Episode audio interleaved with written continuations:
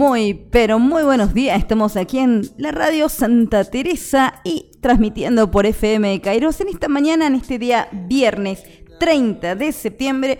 Un mes movidísimo, un mes con muchas cosas hermosas que hemos vivido durante este mes, como ha sido el milagro de Salta y también el mes de la Biblia. Y estamos culminando la semana bíblica aquí en Salta, ¿sí? Hemos tenido distintas actividades, conferencias, charlas, y que bueno, agradecemos a todos los que han participado, que han prestado su oído y su corazón a seguir profundizando en la palabra de Dios. Así que un saludo especial para todos aquellos enamorados de la palabra. Y hoy, 30 de septiembre, estamos celebrando la fiesta de uno de los más grandes santos, patrono de los biblistas, y quien más que San Jerónimo, San Jerónimo.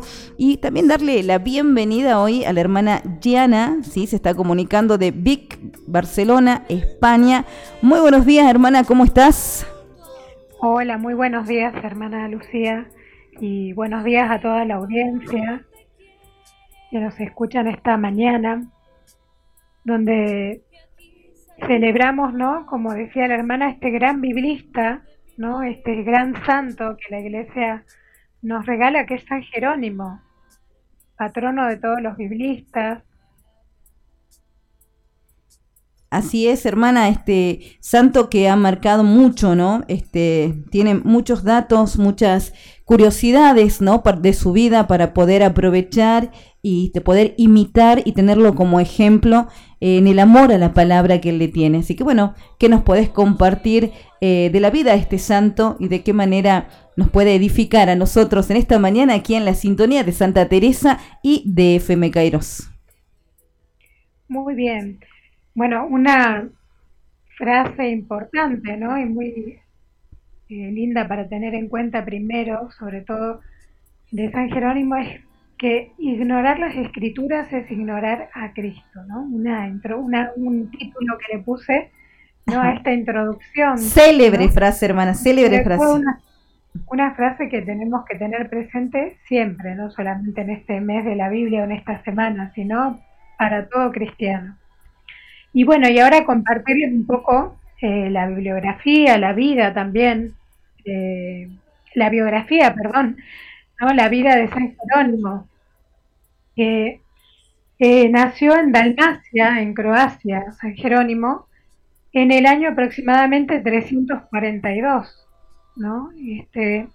Sus padres dicen que tenían una buena posición económica y lo mandaron a estudiar a Roma. Entonces allí él estudió latín bajo la dirección del más famoso profesor de su tiempo, Donato, el cual hablaba el latín a la perfección, pero era pagano. Esta instrucción llevó a Jerónimo a llegar a ser un gran latinista y muy buen conocedor del griego y de otros idiomas de la época. Pero bueno, muy poco conocedor de los libros espirituales y religiosos, ¿sí?, porque pasaba horas y días leyendo y aprendiendo de memoria a los grandes autores latinos, ¿no?, a Cicerón, Virgilio, Horacio y Tácito, y a los autores griegos, como Homero y Platón, pero no dedicaba tiempo a leer libros religiosos que lo pudieran volver más espiritual, ¿no? Entonces, en una carta, dice, que escribió el mismo Jerónimo a Santa Eustoquia, le cuenta el diálogo que tuvo, un diálogo aterrador, ¿no?, en sueños, una visión. Sintió que se presentaba ante él el trono de Jesucristo para ser juzgado. Y nuestro Señor le preguntaba: ¿a qué religión perteneces? Él le respondió: cristiano católico. Y Jesús dijo: no es verdad, que borren su nombre de la lista de los cristianos católicos. No es cristiano, sino pagano, porque sus lecturas son todas paganas. Tiene tiempo para leer a Virgilio, a Cicerón y Homero, pero no encuentra tiempo para leer las Sagradas Escrituras. Se despertó llorando y en adelante su tiempo será siempre para leer y meditar los libros sagrados. Qué fuerte la imagen, ¿no? De esta visión. Nunca más me volveré a trasnochar por leer libros paganos, ¿no? Muchas noches se las pasaba trasnochado en libros paganos, pero no en libros religiosos, como escuchábamos antes, ¿no? Que podían haber hecho crecer su espíritu.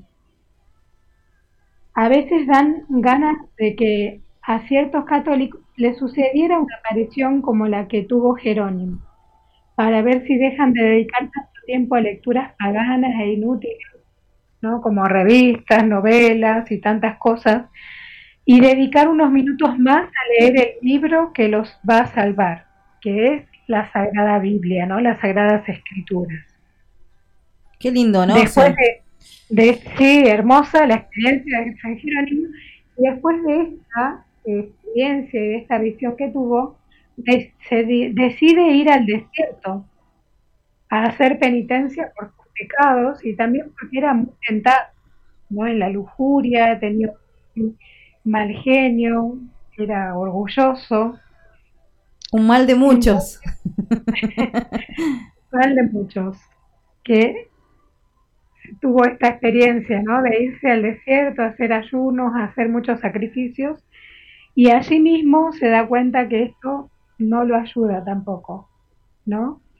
Y pasaba noches sin dormir y no conseguía la paz. Entonces decide volverse, ¿no? Decide volver a Roma, ¿no? Deja el desierto porque luego de este sufrimiento y las tentaciones continuaba. Ya regresado a la ciudad, sucede que los obispos en Italia tenían una gran reunión con el Papa y habían nombrado como secretario a San Ambrosio, pero San Ambrosio se enferma y entonces se les ocurrió nombrarlo a Jerónimo como secretario. Así se dieron cuenta de era un gran sabio que hablaba perfectamente el latín, el griego y varios idiomas más. Entonces el Papa Damaso, que era el Papa que estaba en esa época, que era también un poeta y literato, lo nombró entonces su secretario, encargado de redactar las cartas que el mismo pontífice enviaba. Y algo más tarde le encomendó un oficio importantísimo: hacer la traducción de las Sagradas Biblias. Las traducciones de la Biblia que hasta entonces se habían hecho eran muy imperfectas en el lenguaje, ¿no?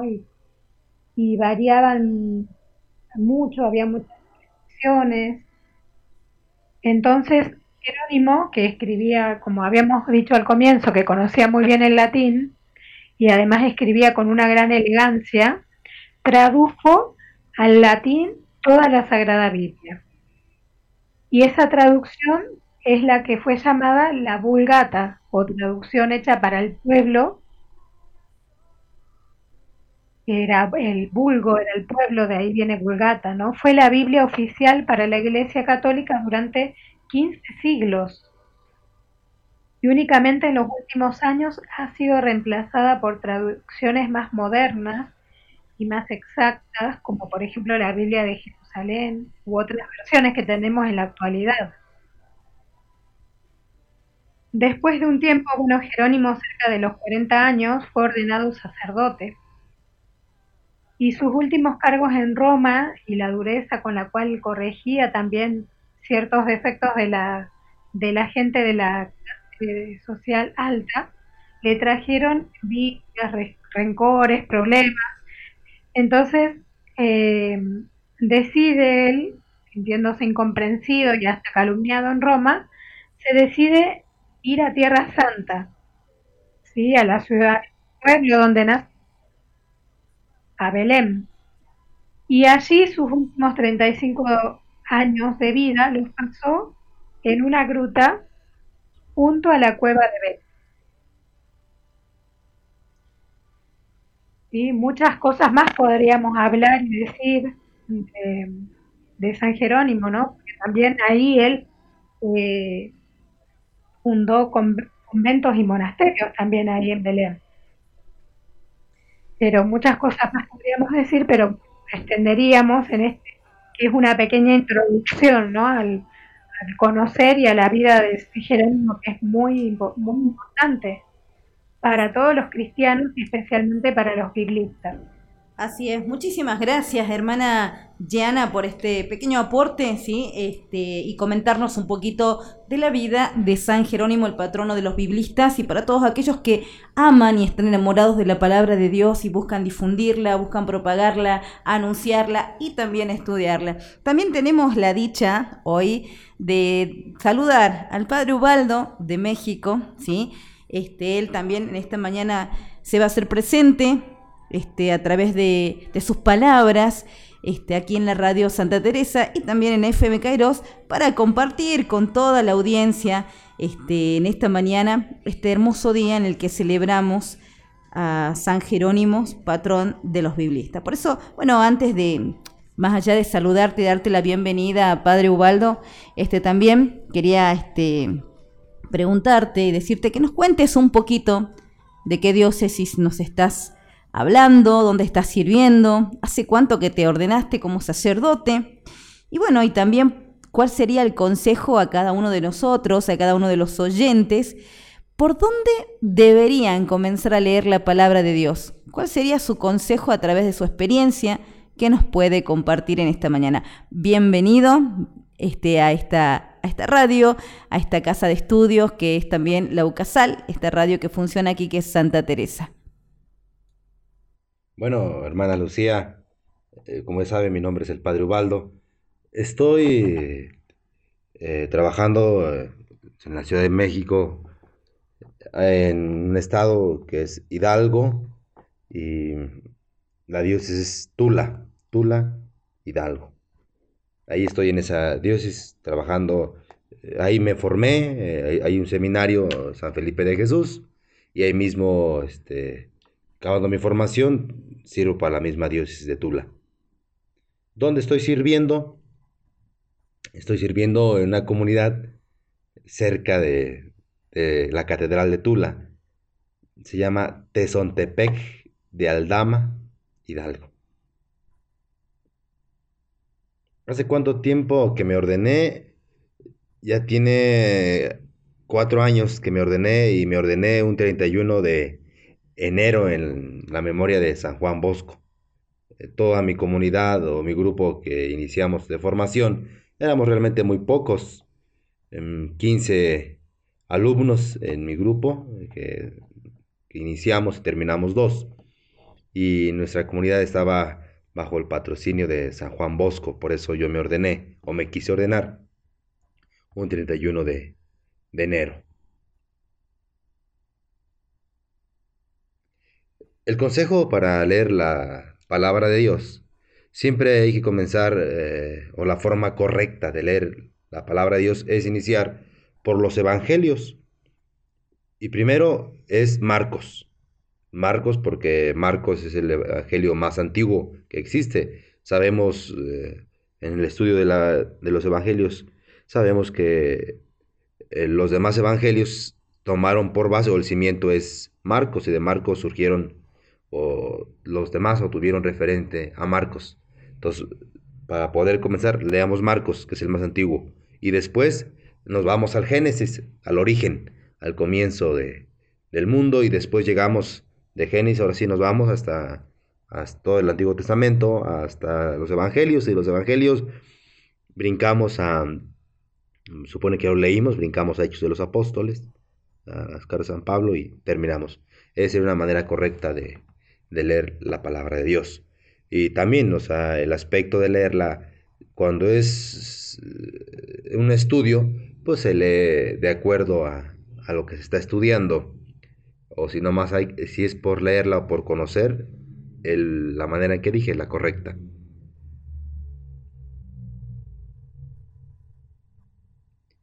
Una experiencia que les puedo compartir es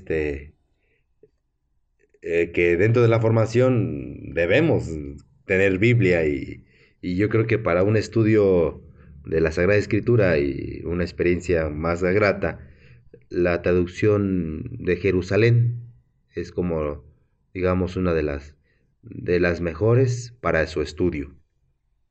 Y la experiencia que he tenido es muy agradable porque yo creo que en la vida ordinaria, si yo no fuera sacerdote, o sea, a lo mejor no hubiera estudiado y profundizado la palabra de Dios como lo he hecho en los estudios teológicos. Pues hay que profundizar, Sagrada Escritura, Evangelios, la materia del aspecto de la palabra de Dios, incluso de una manera, pues a lo mejor involuntaria, uno tiene que profundizar. Me recuerdo mucho cuando estudiamos los Evangelios, a Pablo, a Pedro, entonces nos profundizábamos y tanto que veíamos la raíz y veíamos el contexto y también veíamos los orígenes. Entonces es una manera muy agradable, porque ya cada vez que leo un texto o cada vez que me acerco a la palabra de Dios, sobre todo los domingos, que siempre tengo una comunión con la palabra de Dios, porque para poder yo dar la homilía, tengo que leer yo el Evangelio.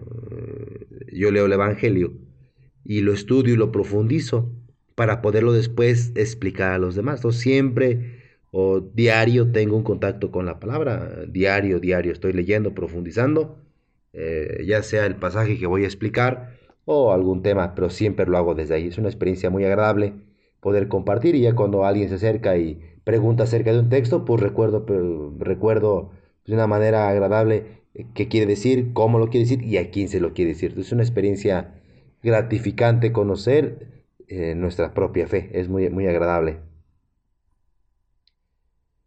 ¿De qué manera puede diferenciar una Biblia católica de una Biblia evangélica, o yo diría una Biblia, pues, protestante, porque hay varias versiones? Depende, por decirlo así, depende de la secta o de la agrupación, y parece que cada quien tiene una versión de Biblia. ¿Cómo diferenciarlo? Yo creo que es muy concreto, o sea, algo rápido, es que todas las Biblias que son católicas, según la traducción, siempre al principio traen una aprobación eclesiástica. Ahí abajo en las primeras páginas viene cuándo fue la aprobación, quién la aprobó, y ahí está, la aprobación eclesiástica. Ahí viene, firma el obispo, depende el aspecto eclesiástico o el magisterio, ahí está la firma. Otra diferencia es que pues, también en el contenido, la Biblia protestante tiene 66 libros. No hace falta que mencionemos a Martín Lutero, ya se supone que más o menos un poquito lo entendemos, ¿no? Y la nuestra, la católica, pues tiene 73 libros. También la manera en cómo escribe los protestantes, en lugar de mencionar, usted lo puede ver desde el principio, en el Génesis, cuando habla acerca de Yahvé, y ellos tienen Jehová. Utilizan la palabra Jehová, recordamos que es la unión de dos palabras, ¿no? La palabra del griego Adonai y la palabra Yahweh. Entonces las combinan, o quitando las vocales, y termina esta terminación Jehová. También es ya decíamos los libros que son menos, puede usted buscar en la protestante, pues nunca van a venir los libros de Tobías, Baruch, 1 y 2 de Macabeos, Judit, Sabiduría, Eclesiástico. Esos libros no aparecen en la Biblia protestante. También tiene mucho que ver la manera en cómo se redacta o cómo la escritura. Si recordamos el pasaje que es muy importante para nosotros, Lucas 1:28, habla acerca de nuestra Madre Santísima. Hay una parte que dice, llena de gracia, bendita tú entre las mujeres. Entonces aparte se la han quitado ellos, se la quitan, nomás dicen que es una joven. En Isaías también se ve más claramente, Isaías 7:14, dice que una doncella, o sea, doncella es igual a virgen, y ellos han puesto una joven, o sea, cualquier muchacha, una joven, cualquiera. Entonces tiene mucho que ver el lenguaje con cuál fue redactada. Mateo 16:18, en la construcción de la iglesia, dice que en esta tú eres Pedro, sobre esta piedra, ¿no? Y ellos ponen roca, o sea, como la terminación del juego de las palabras. Entonces, esas son algunas maneras de distinguir una Biblia católica de una evangélica. Yo recomendaría, si alguien quiere estudiar la Sagrada Escritura, la recomendación es la de Jerusalén, o quiere un estudio más profundo todavía, Cantar e Iglesias, muy buena versión. ¿Qué puedo aconsejarles para tener un vínculo más cercano con la palabra de Dios? Pues yo creo que siempre necesitamos dejarnos guiar, todos necesitamos dejarnos guiar, debemos dejarnos conducir por alguien que tenga más conocimiento o tenga otras capacidades, me refiero a cualidades. Todos necesitamos de otras personas. Nadie es autosuficiente, nadie. Necesitamos dejarnos conducir por alguien, en este caso, pues Dios. ¿Y cómo conocemos a Dios? A través de su palabra. Sí, hay que las oraciones y los actos de piedad, pero para conocer a Dios, ya lo decía el Papa, el que desconoce la Escritura, desconoce a Dios. Entonces, para conocer a Dios en la Escritura lo debemos conocer. Tal vez si hiciéramos todos el propósito de primero comprar nuestro misal, y a lo mejor antes de ir a misa que yo ya haya leído los pasajes que se van a leer durante la asamblea, durante la misa. Es una manera de acercarnos y comprar, incluso hasta los niños, llevar el misal y después de llevarlo, es una manera más agradable porque ya escuché el pasaje y me acerco y me siento, y en la homilía ya lo escuché, entonces es más, fortalece lo que ya yo escuché y lo que Dios me ha dicho a través de su palabra. Yo creo que por ahí podríamos comenzar, teniendo nuestro misal, asistiendo a la Santa Misa, y después también hacer el propósito cada uno, tomarlo como una lectura espiritual. En las noches, antes de dormir, así como cuando agarramos un librito para distraernos de pasión por una novela o pasión por un libro de poema histórico, no sé. Así también la Biblia, que la tomáramos como un libro en el cual queremos conocer la vida de Dios. Y hay historias y pasajes muy bonitos que incluso hasta en familia se pueden leer. Ahí están las historias del Antiguo Testamento, las historias del pueblo de Dios, cómo es que fue liberado, la arca, la creación. Son pasajes muy, muy, muy bonitos. David, o sea, son pasajes que uno puede contarlos o leerlos como historias. Es muy agradable y de esa manera se conoce. Yo creo que la experiencia es muy agradable, la que yo tengo con la palabra de Dios. El acercarme, constantemente estoy en ella, y todos los temas que doy, todo lo que hablo y todo lo que comparto a los demás, siempre es desde la palabra de Dios.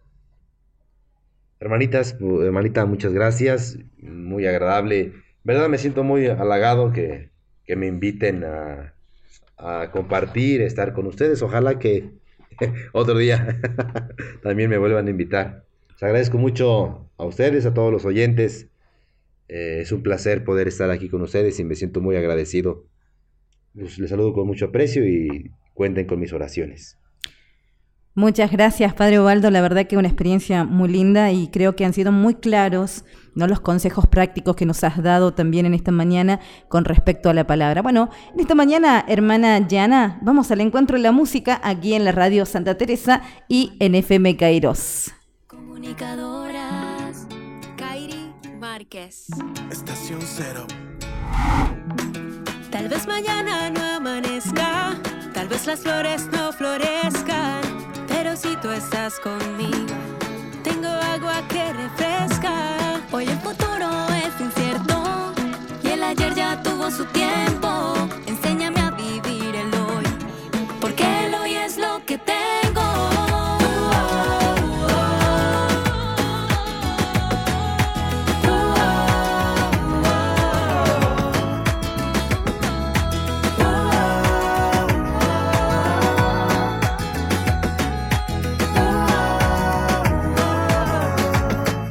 Llegaste, tú me devolviste.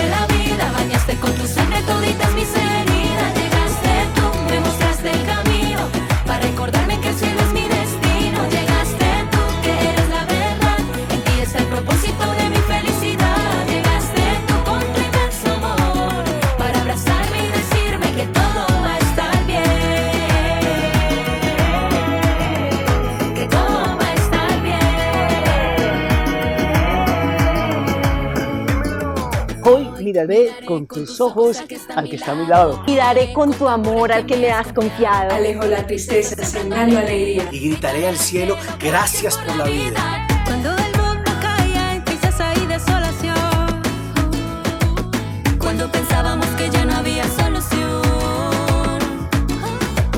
cuando los sueños se quedaban en la habitación y esperábamos con ansia que saliera el sol.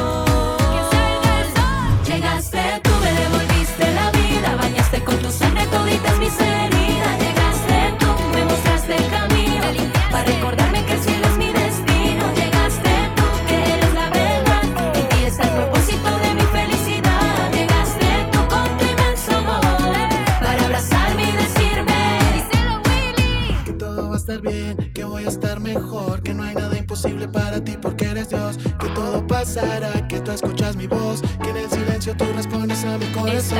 Que no me rinda, que tú no me abandonas, que me levante contigo a cada hora, que tú me abrazas, que me perdonas, que puedo ser feliz porque llegaste, tú me devolviste la vida, sangre bendita que sana toditas mis heridas. Llegaste, tú me mostraste el camino, porque esta vida no es la vida, tú eres mi destino. Llegaste tú que eres la verdad, Jesús tú eres.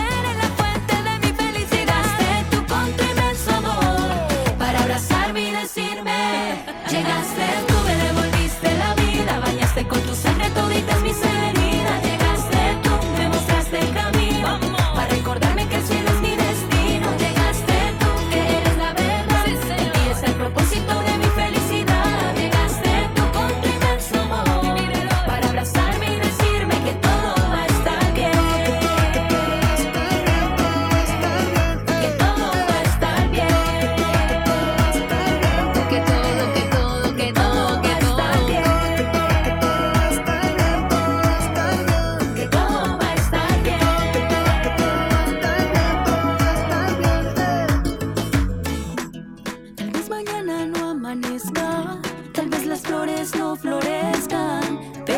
Estás conmigo, tengo agua que refresca.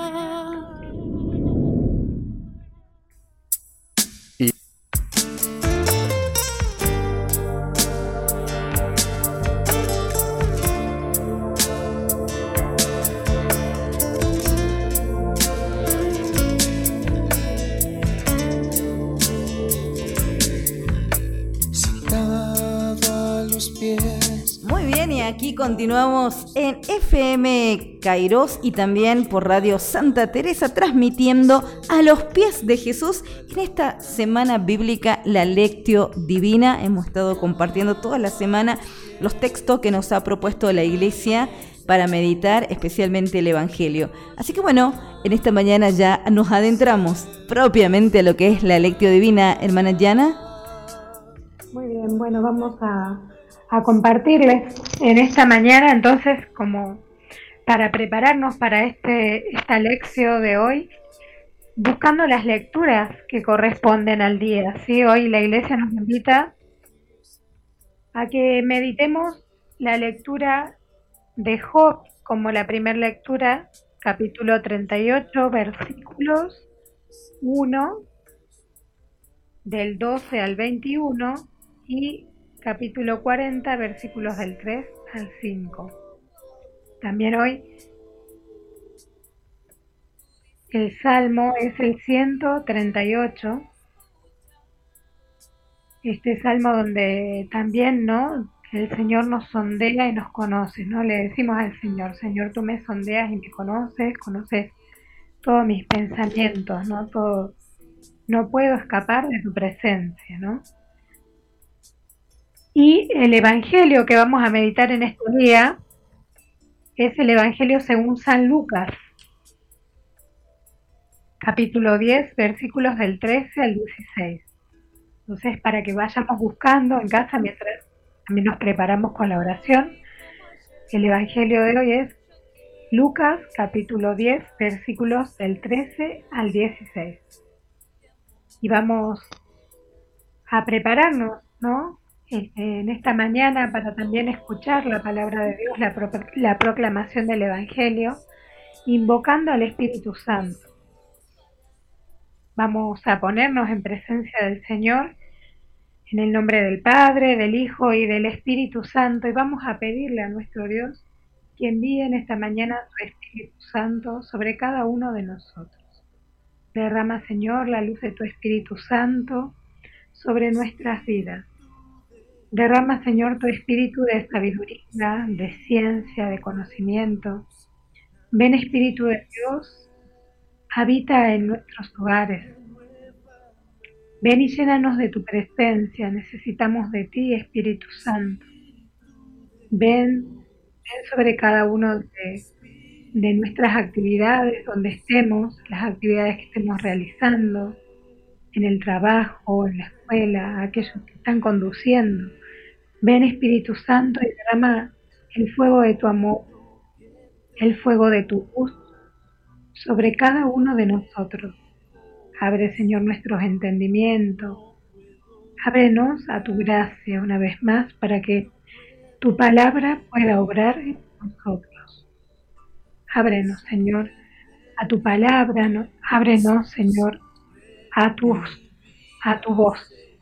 Queremos, abre nuestros oídos, Señor, para que podamos escucharte, para que podamos escuchar tu voz. Espíritu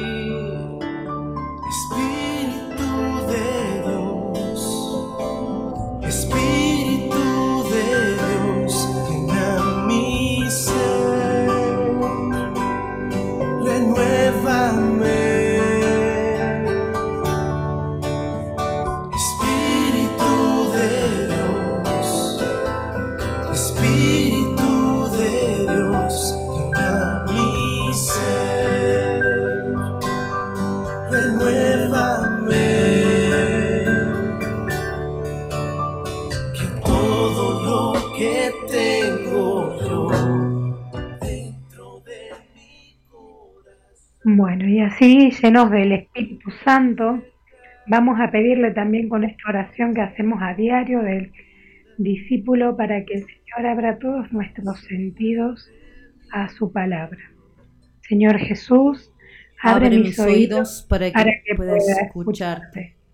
Abre mis ojos para que pueda verte. Abre mis labios para que pueda proclamarte. Abre mis sentimientos para que pueda alabarte. Abre mi corazón para que pueda amarte. Purifica mi mente, mi imaginación, para que siempre seas tú mi pensamiento. Permíteme reconocerte siempre como mi único maestro y Señor. Enséñame a ser como tú, mansa y humilde de corazón. Recibe mi historia. Tú lo sabes todo. Tú sabes que te amo. Tu discípulo quiero ser. Amén. Abre mis ojos, abre mis labios, abre mi corazón.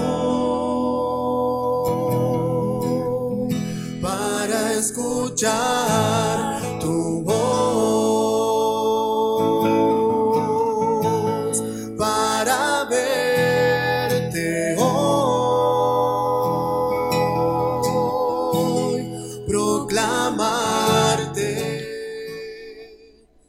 Muy bien, y recordamos entonces la lectura de este día viernes 30 de septiembre, ya la tenemos a mano. El evangelio del día es de Lucas 10, versículo del 13 al 16. Muy bien, y compartimos el evangelio de nuestro Señor Jesucristo de hoy, ¿no? Según San Lucas, que nos dice: ¡Ay de ti, Corazín! ¡Ay de ti, Betsaida! Porque si en Tiro y en Sidón se hubieran hecho los milagros realizados entre ustedes, hace tiempo que se habrían convertido, poniéndose cilicio y sentándose sobre ceniza. Por eso Tiro y Sidón en el día del juicio serán tratadas menos rigurosamente que ustedes. Y tú, Cafarnaún, ¿acaso crees que serás elevada hasta el cielo?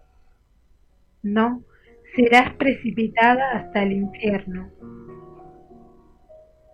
El que los escucha a ustedes, me escucha a mí.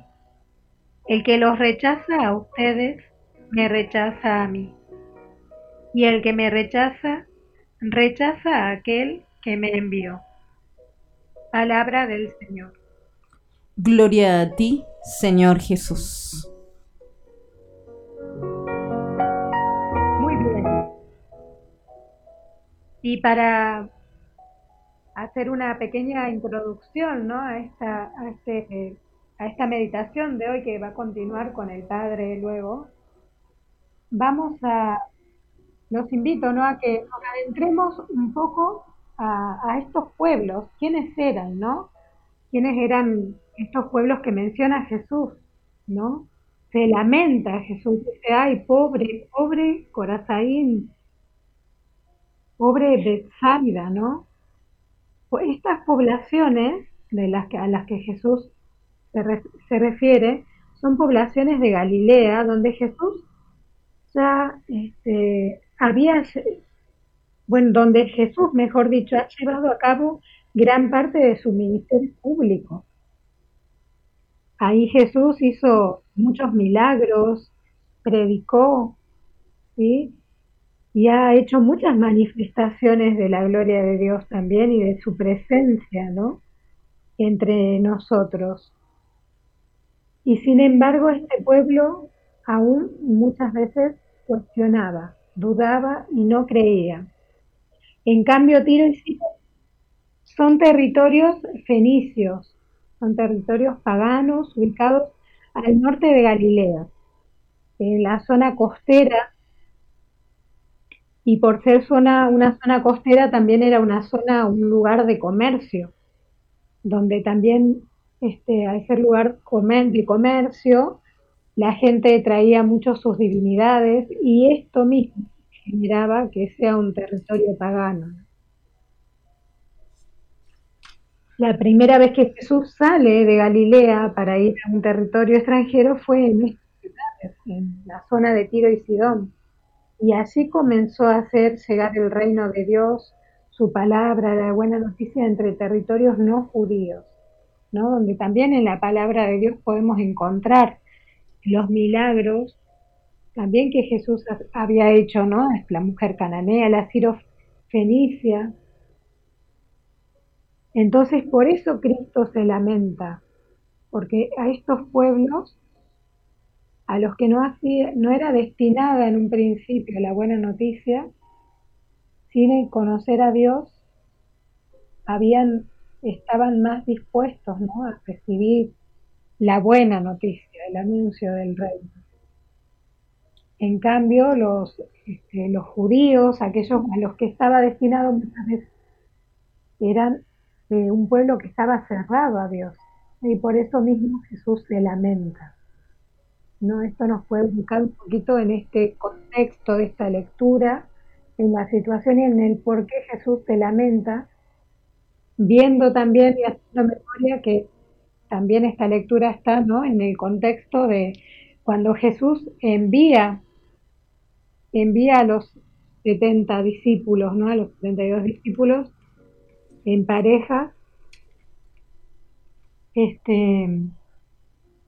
a evangelizar, ¿no?, a anunciar el reino de Dios, ¿no? Y cuando Él les está diciendo a aquellos que no lo reciban, sí, les aseguro, ahí también Jesús, ¿no?, le viene poniéndonos, ¿no?, en ese lugar, como que a Jesús le viene el dolor, ¿no?, por este pueblo, se lamenta por su pueblo, que no había recibido el anuncio de la buena noticia.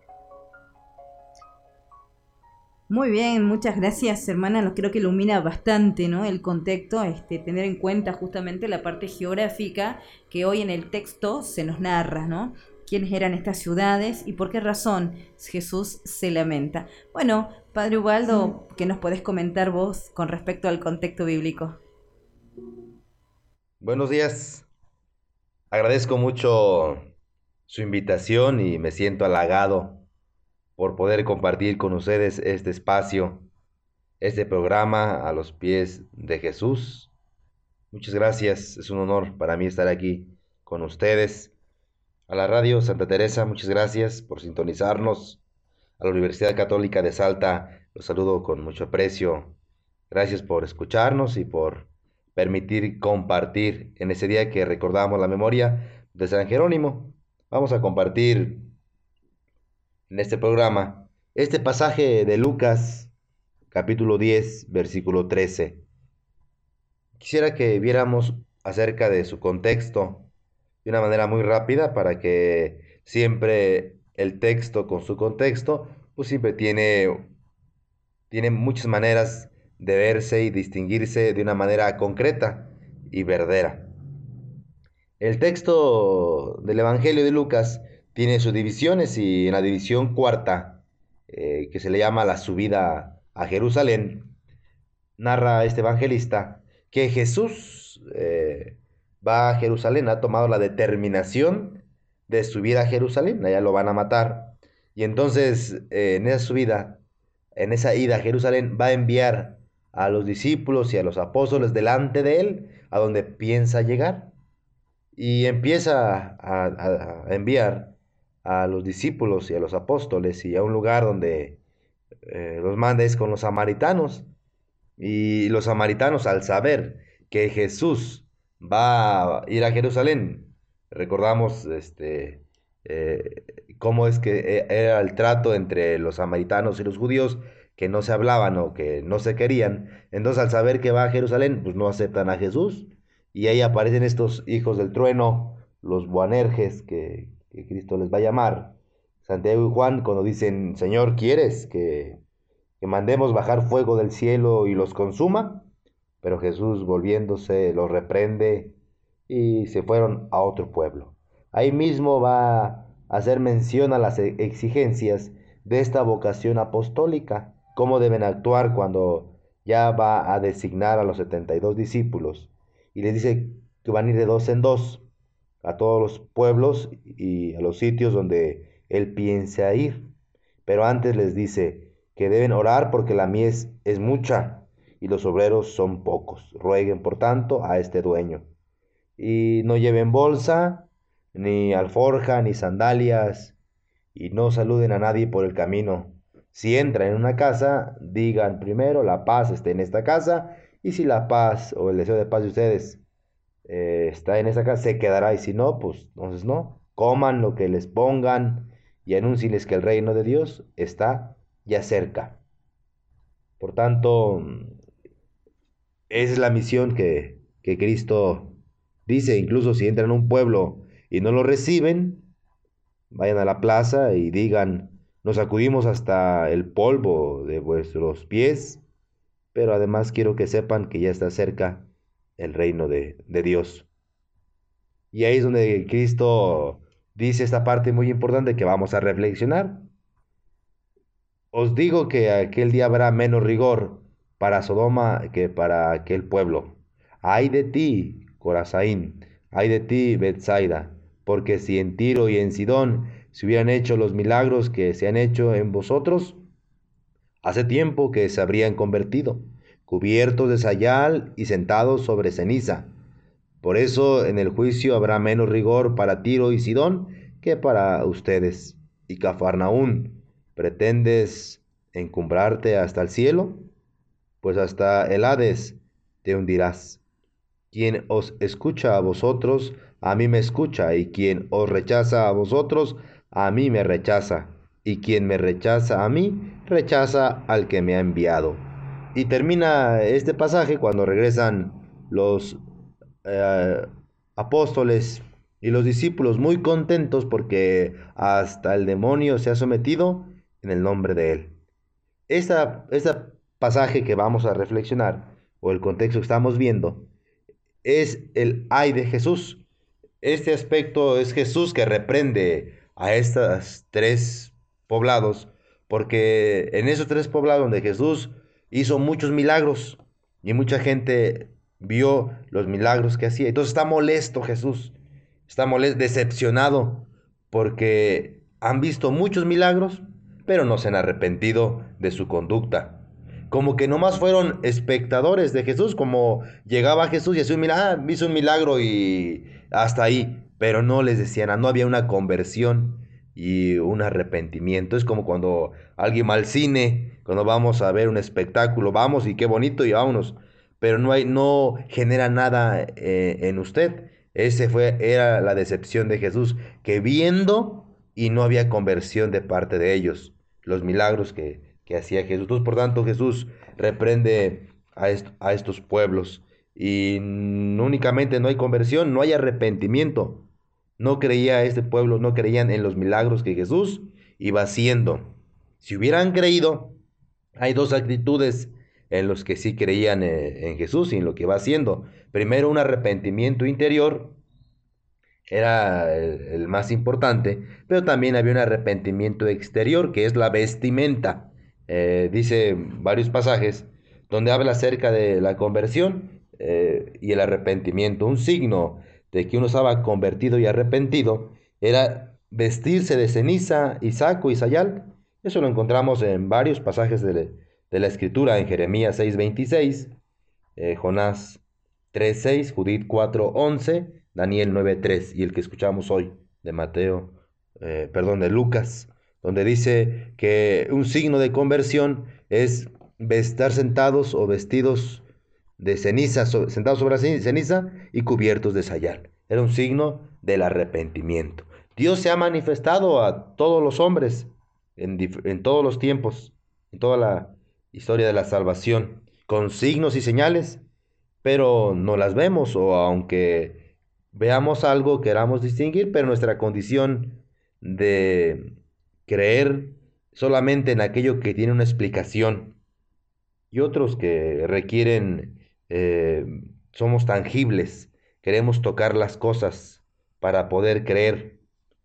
Aunque nuestro conocimiento es limitado, nuestra visión es limitada a lo próximo, a lo tangible, a lo concreto, a lo demostrable, lo que es científico, nuestra naturaleza siempre será cuestionar todo aquello que sale del pensamiento lógico. Pero el pensamiento de Dios escapa del pensamiento del hombre. No lo podemos apresar.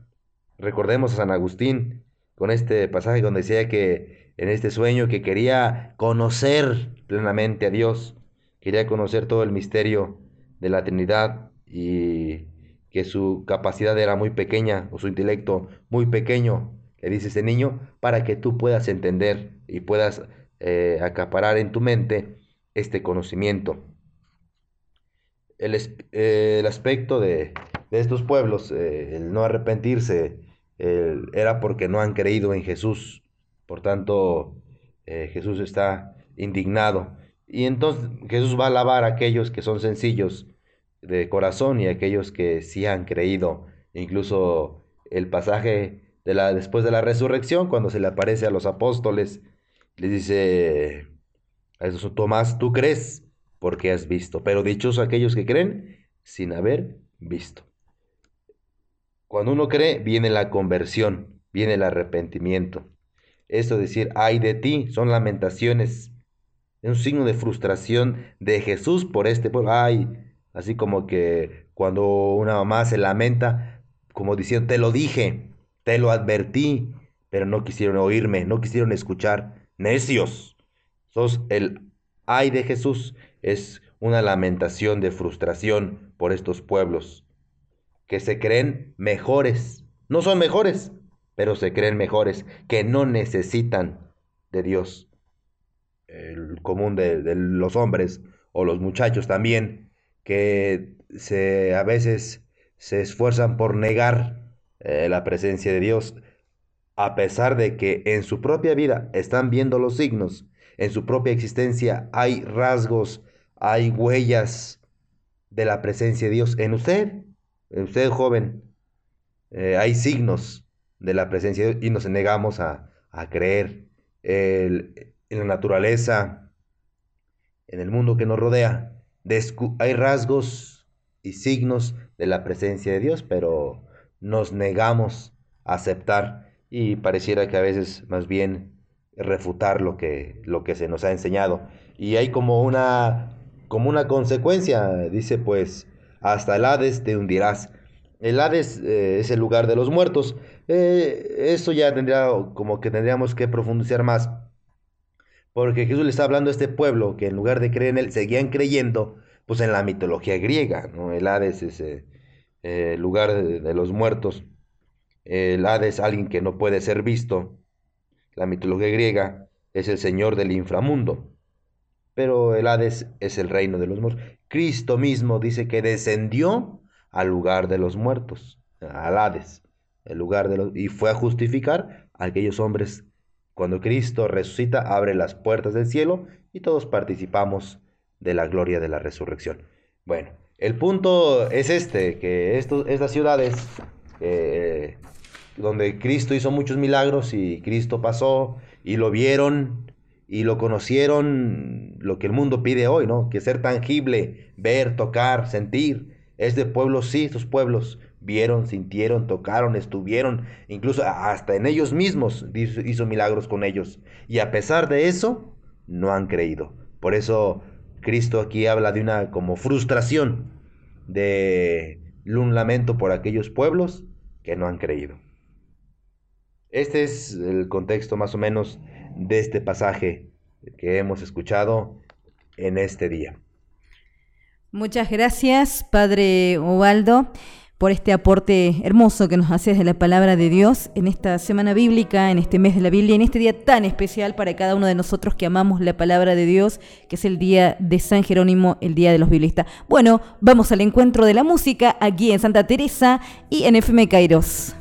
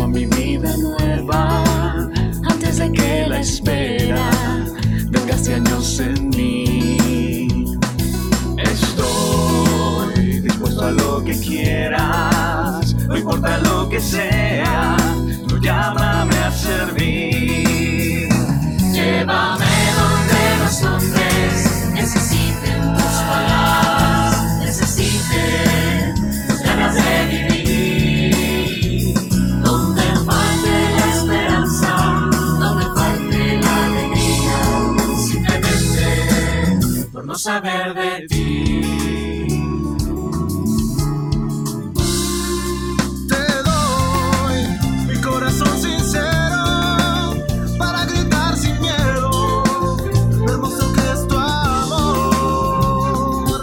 Tendré mis manos sin cansancio, tu historia entre mis labios y fuerza en la oración.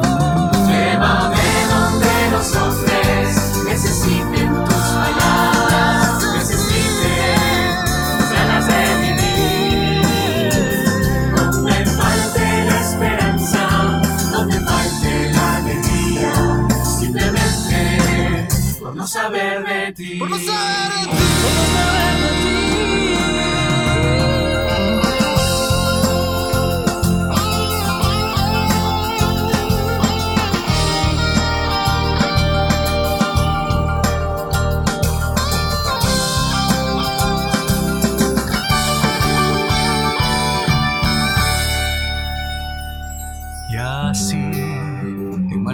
Cantando por pueblos, predicando tu grandeza, Señor. Señor, tengo alma misionera, condúceme a la tierra que tenga sed de Dios.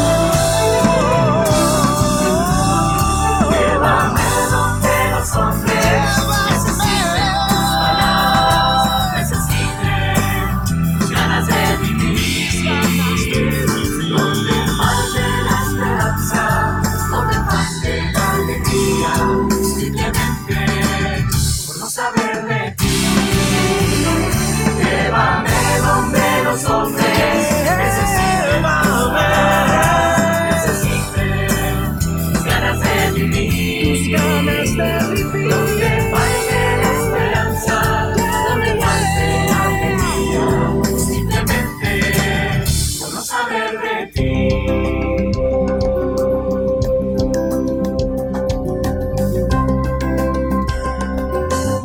bien esta canción hermosa, Alma Misionera, que nos acompaña en este contexto bíblico hermoso donde Jesús se dirige a los 72 discípulos misioneros que vuelven, ¿no?, para comentarle todo lo que han vivido. En esta mañana, ¿qué más decir de todo lo que hemos compartido en esta mañana?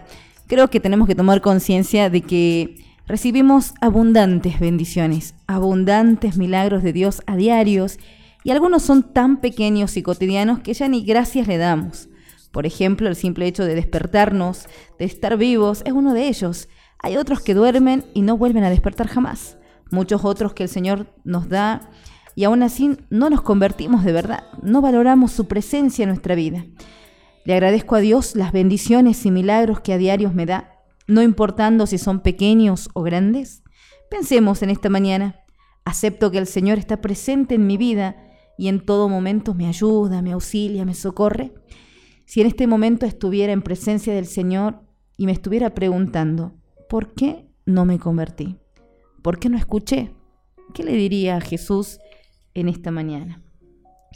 Creo que nuestro corazón tiene que quedar expectante, no dejarse de sorprender cada mañana y cada día.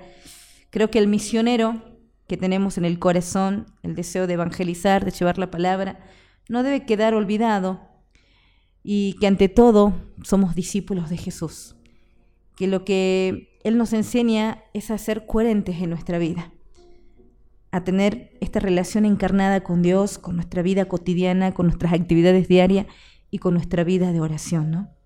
Por eso las últimas palabras de Jesús suenan a una invitación, ¿no?, a cada uno de nosotros. Los discípulos están siendo testigos privilegiados de una revelación que muchos otros no pueden ver, que no pueden, quisieron ver y oír. Jesús les llama dichosos y al mismo tiempo les recuerda que deben seguir siendo receptores activos de la palabra. Dichosos, cada uno de nosotros que podemos escuchar la voz de Dios, que podemos tener el deseo de ponerla en práctica. Por eso en esta mañana, ¿qué le decimos a Dios después de todo lo que hemos meditado, ¿no? ¿Qué le pedimos? Y hay una alabanza que hace Jesús, ¿no? A los pequeños, a los sencillos. Te alabo, Padre, porque has ocultado estas cosas a los pequeños, a los sabios de este mundo, y se las has dado a conocer a los pequeños, a los humildes, a los que quieren y tienen la capacidad de reconocer que no todo lo saben, ¿no? Poder reconocer que todos los días tenemos la capacidad de aprender algo nuevo, de escuchar a Dios, y aunque hayamos meditado esta palabra, siempre hay un mensaje distinto para nuestra vida. Por eso hoy le demos gracias al Señor, ¿no?, a este Dios que nos ama, a este Dios que nos sale al encuentro. Gracias, Señor, porque a diario nos miras con bondad, porque a diario nos abrazas con tu misericordia. Gracias porque recibimos tu bendición, tú nos bendices, tú nos auxilias, tú nos socorres y obras milagros en nuestras vidas. Gracias por todo lo que me has dado en mi vida hasta el día de hoy. Gracias por mi presente. Gracias por todo lo que pude hacer en tu nombre, por conocerte, por tener el deseo de aprender más de ti, por amarte en tu palabra, por poder disfrutar cada Eucaristía cuando quizás antes no me importaba o no lo hacía. Gracias porque hoy descubro y valoro cada momento que me regalas, cada detalle de amor, cada sacramento, porque puedo gozarme en ser tu hijo, en ser tu hija y miembro activo de tu iglesia. Gracias por el inmenso amor que me tienes, ¿no? Gracias, Señor, porque manifiestas tu gracia en mi vida. Y también te pido perdón por las veces que te olvido, te ignoro, que no te agradezco, que no puedo ver tu mano amorosa sobre mi vida. También porque a veces ignoro las bendiciones que me das, esas pequeñas bendiciones que son valiosas para mi vida y para cada una de las personas que me rodean.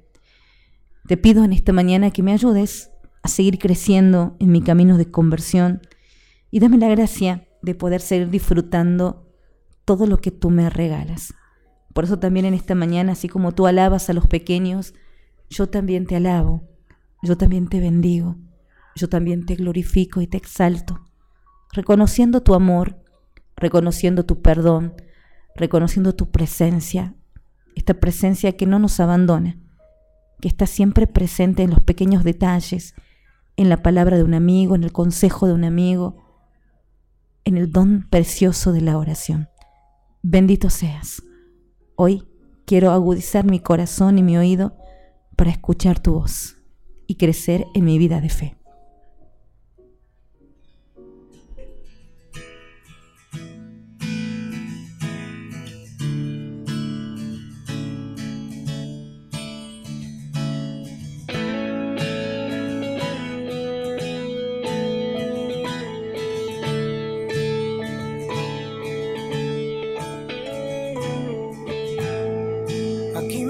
Tan solo pensando en el ayer, ardiéndome los ojos de tanto que lloré. Aquí me ves sentado pensando en lo que fui. Estoy desesperado y tú llegas a mí.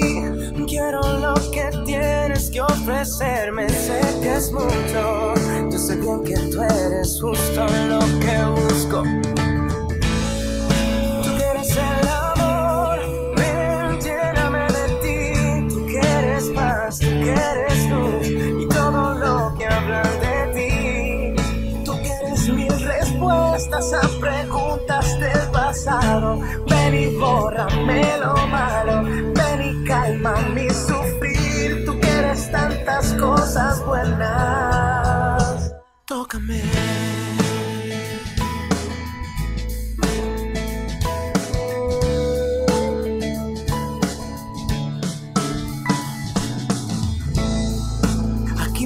Desnudo, tratando de ser yo, quitándome el escudo que le puse a tu amor. Un amor que está presente en todo lo que das. Así dice la gente, regálame esa paz. Y quiero lo que tienes que ofrecerme. Sé que es mucho, yo sé bien que tú eres justo lo que busco.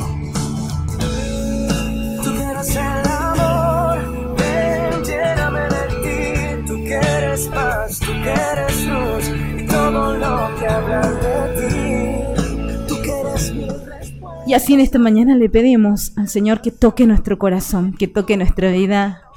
Y esta música nos acompaña en esta mañana, que nos llene el corazón, que sea nuestro eco, que sea nuestro momento de contemplación, que nos ayude a poner en práctica la palabra en esta mañana. Y por eso en este último bloque ya tenemos la acción, ¿no? El poner en práctica. ¿De qué manera la pongo en práctica? Bueno, busquemos durante este día y nuestra vida las bendiciones y milagros que el Señor nos ha hecho a nosotros. Y desde lo más profundo de nuestro corazón le sigamos dando gracias, ¿no? Al finalizar el día nos sentemos un minuto y recordemos todo lo que hicimos durante este día, hasta el más mínimo detalle, y pensemos en otros que están en nuestra misma condición y veamos que a cada uno el Señor le dio lo que correspondía. Así también conversaremos y escuchemos a los pequeñitos y los grandes milagros y bendiciones que vimos durante el día que hemos vivido. Esta acción, ¿no?, de poder pasar por el corazón y la mente todas las cosas buenas que el Señor nos ha regalado para ser agradecidos, porque por ahí de tanto pedir o pendiente de lo que nos falta, nos olvidamos de dar gracias de todos los bienes que hemos recibido. Muy bien, entonces agradecidos en esta mañana por la escucha, por la sintonía de cada uno de ustedes, también aquí a toda la producción de la radio, a Juan que nos ha estado operando en esta semana bíblica, ¿sí? Toda la buena onda que le han puesto acá a los chicos, así que muchísimas gracias, ¿sí? A Santa Teresa, a todos los que hacen esta radio, también a FM Kairos que ha estado transmitiendo, a la hermana Mariana que ha estado también en los controles también de la radio de FM Kairos, así que muchas gracias por esta semana bíblica, por esta lectio divina, a todos los que han hecho posible poder hacer este programa, así que bueno, que Dios los bendiga, que la Virgen los proteja y seguramente nos vamos a estar encontrando nuevamente en alguna instancia o en algún mensaje especial que tengamos para compartir con cada uno de ustedes. Que el Señor los bendiga, la Virgen los proteja y que tengan muy buenos días, que que podamos consagrar nuestro corazón y nuestras vidas al corazón inmaculado de María, que ella siga intercediendo para que podamos crecer en nuestra fe, crecer en el amor a la palabra, no solamente para saber, sino para saber amar. Así que nos ponemos bajo la protección hermosa de María Santísima y le decimos: Dios te salve María, llena eres de gracia, el Señor es contigo, bendita tú eres entre todas las mujeres y bendito es el fruto de tu vientre, Jesús. Santa María, Madre de Dios, ruega por nosotros pecadores, ahora y en la hora de nuestra muerte. Amén.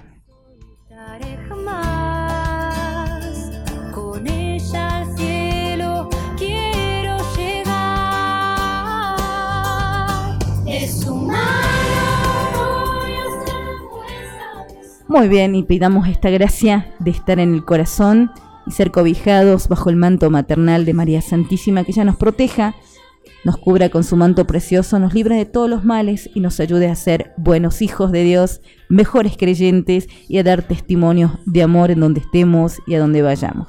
Bueno, así nos despedimos en esta mañana de la Lectio Divina de este programa Los Pies de Jesús, deseándoles que el Señor los bendiga, que tengan un hermoso fin de semana, y a seguir creciendo en el amor a la palabra. Hasta pronto.